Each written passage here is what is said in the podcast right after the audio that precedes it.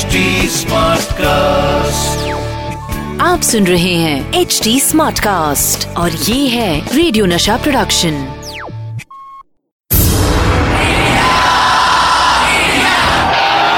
एक ऐसा प्लेयर जो जीत हासिल करने के लिए सिर्फ़ फैंटास्टिक विकेट कीपिंग ही नहीं बल्कि विकेट के पीछे कुछ विकेट हरकतें भी करते थे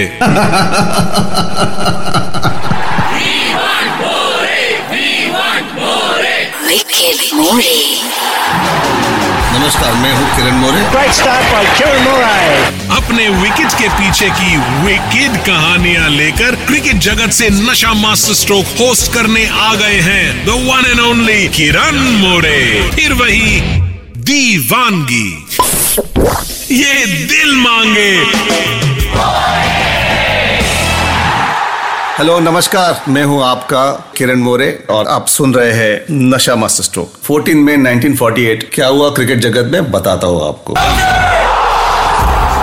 बॉब बुलमर का जन्म हुआ था कानपुर में, इंडिया में। और एक अच्छे खिलाड़ी थे इंग्लैंड के लिए, उन्होंने 19 टेस्ट मैच खेले। और काफ़ी फ़ेमस थे एज ए कोच इनोवेटिव चीज़ें काफ़ी क्रिकेट में लेके आए थे। कंप्यूटर लेके आए हैं, जो ईयर प्लग पहना था एंसी क्रोनी ने इंग्लैंड में 99 में। तो ये सारी चीज़ बॉब बुलमर लेके आए थे। आज मैं बात करूँगा उन लोगों के बारे में, जो इस खेल को महान बनाते हैं, जिनका पैशन हम खिलाड़ियों को अच्छा खेलने के लिए इंस्पायर करता है। जो सिर्फ़ खिलाड़ियों की एक झलक पाने के लिए मीलों की यात्रा करते हैं। जी हाँ बिल्कुल सही। पहचाना आपने। आज मैं बात करने वाला हूँ क्रिकेट की क्रेजी फैंस की। फैंस के बिना क्रिकेटर्स उतने ही अधूरे हैं। जैसे बिना सिम का मोबाइल बिना पेट्रोल की गाड़ी और बिना हीरो की फ़िल्म मैं बात करूँगा टीम इंडिया और मेरे कुछ ऐसे ही फैंस की।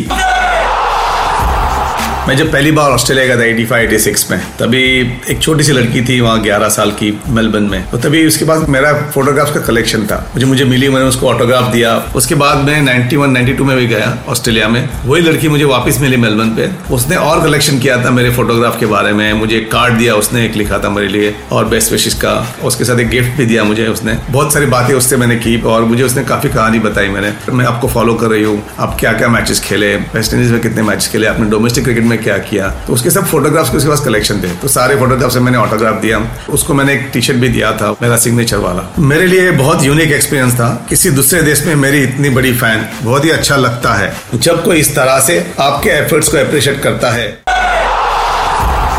कई बार ये फैंस हमारे दोस्त भी बन जाते हैं। हमारे मैचेस देखने रेगुलर आने लगते हैं। ऐसे ही हमारा एक फ़ैन था साउथ अफ्रीका में। उसका नाम था अबू और अबू की मेरी मुलाकात पहली हुई थी जिम्बाब्वे में। हमारी टीम 1992 जब टेस्ट मैच खेल रही थी तो पहली टेस्ट मैच हो रही थी डर्बन में। और जब मैं और प्रवीण अम्बरे बैटिंग कर रहे थे, सामने जो बॉलर्स थे हमारे, बहुत खतरनाक बॉलर्स थे डोनाल्ड थे मैरिक प्रिंगल थे, एक शूल्स थे फास्ट बॉलर और मैकलन थे। पहले टेस्ट मैच वो लोग तीस साल के बाद खेल रहे थे। तो काफ़ी एग्रेसिव बॉलिंग कर रहे थे और प्रवीण इतनी अच्छी बैटिंग हुई हमारे काफ़ी विकेट चले गए थे। मेरे और प्रवीण की अच्छी साझेदारी हो गई और प्रवीण ने शतक कंप्लीट किया और मेरे पचास भी रन हुए। जब शतक कंप्लीट हुआ तो काफ़ी फैंस ग्राउंड पे आ गए। उसके साथ अबू एक दस फीट का फ्लैग बड़ा लेके ग्राउंड पे भागते भागते आया और सेंटर ऑफ़ द पिच पे वो फ्लैग घुमा रहा था दोनों हाथ से। एंड वहाँ से चिल्ला रहा था, किरण मामू किरण मामू used to call me Kiran मामू। एंड अम्बी मामू प्रवीण को अम्बी बुलाते अम्बी मामू बोला अबू, तू यहाँ क्या कर रहा है? तो प्रवीण भी हंसने लगा कि अबू क्या कर, पर वो नाच रहा था he was feeling so great मैंने अबू को बोला अबू प्लीज़ बाहर चले जाओ नहीं तो हम लोग आउट हो जाएँगे नेक्स्ट बॉल पे। तो वो बाहर गया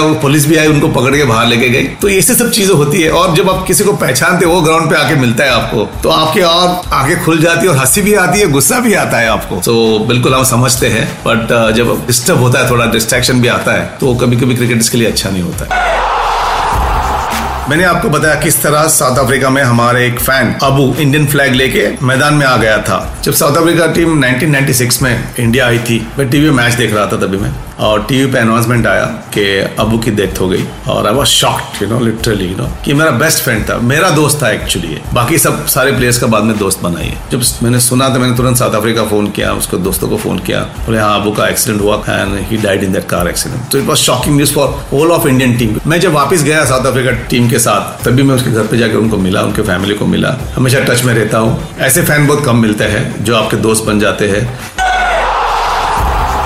असली गेम तो फैंसी बनाते हैं। मुझे याद है कि हम लोग भुवनेश्वर से दिल्ली जा रहे थे। हमारी डायरेक्ट फ़्लाइट थी टू दिल्ली। एयरक्राफ्ट में कुछ गड़बड़ हो गई तो हमारा फ़्लाइट कैलकाटा लैंड हुआ। आधे एक घंटे के बाद बोला गया कि ये फ़्लाइट आगे जाएगी नहीं, आपको यहाँ ही रुकना पड़ेगा। तो रात का टाइम था, वक्त का तो ग्यारह बज गए थे। और फिर ऐसा निर्णय लिया गया कि आपको होटल में जाके रहना पड़ेगा ओवरनाइट आज। और कल सुबह हम लोग निकलेंगे वापस। पौने बारह बजे तक हम लोग होटल पहुँचे, जहाँ पे जो ऑबराइज होटल थी कैलकाटा में। जब हम होटल पहुँचे तो मुझे बहुत शौक लगा। क्योंकि होटल के बाहर उस दिन करीबन चार से पाँच हज़ार क्राउड आ गया था। तो हम लोग सारे ताजुब हो गए थे। इनको पता कैसा चला कि हम लोग होटल चेक इन करे और यही होटल में आने वाले थे। तो न्यूज़ इतनी जल्दी स्प्रेड होती थी। उस जमाने में तो मोबाइल फ़ोन भी नहीं थे इतने। हमेशा जो होटल में जो कॉफ़ी शॉप थी, वो कॉफ़ी शॉप भी खचाखच भरा हुआ था और पब्लिक वेट कर रही थे हमारे ऑटोग्राफ के लिए। एंड वी आर ऑल तो ऐसे भी फ़ैन होते हैं जो आपको कभी यू नो आप बोल नहीं पाते ऐसे incidents so hats off to Calcutta you know and Calcutta आप कहीं भी कौन सी भी गेम देखो फुटबॉल देखो क्रिकेट देखो हमेशा फ़ैन फॉलोइंग एक ज़बरदस्त रही है। मैं अपने शो पर आप सभी का शुक्रिया अदा करना चाहूँगा क्योंकि आप सबका प्यार ही है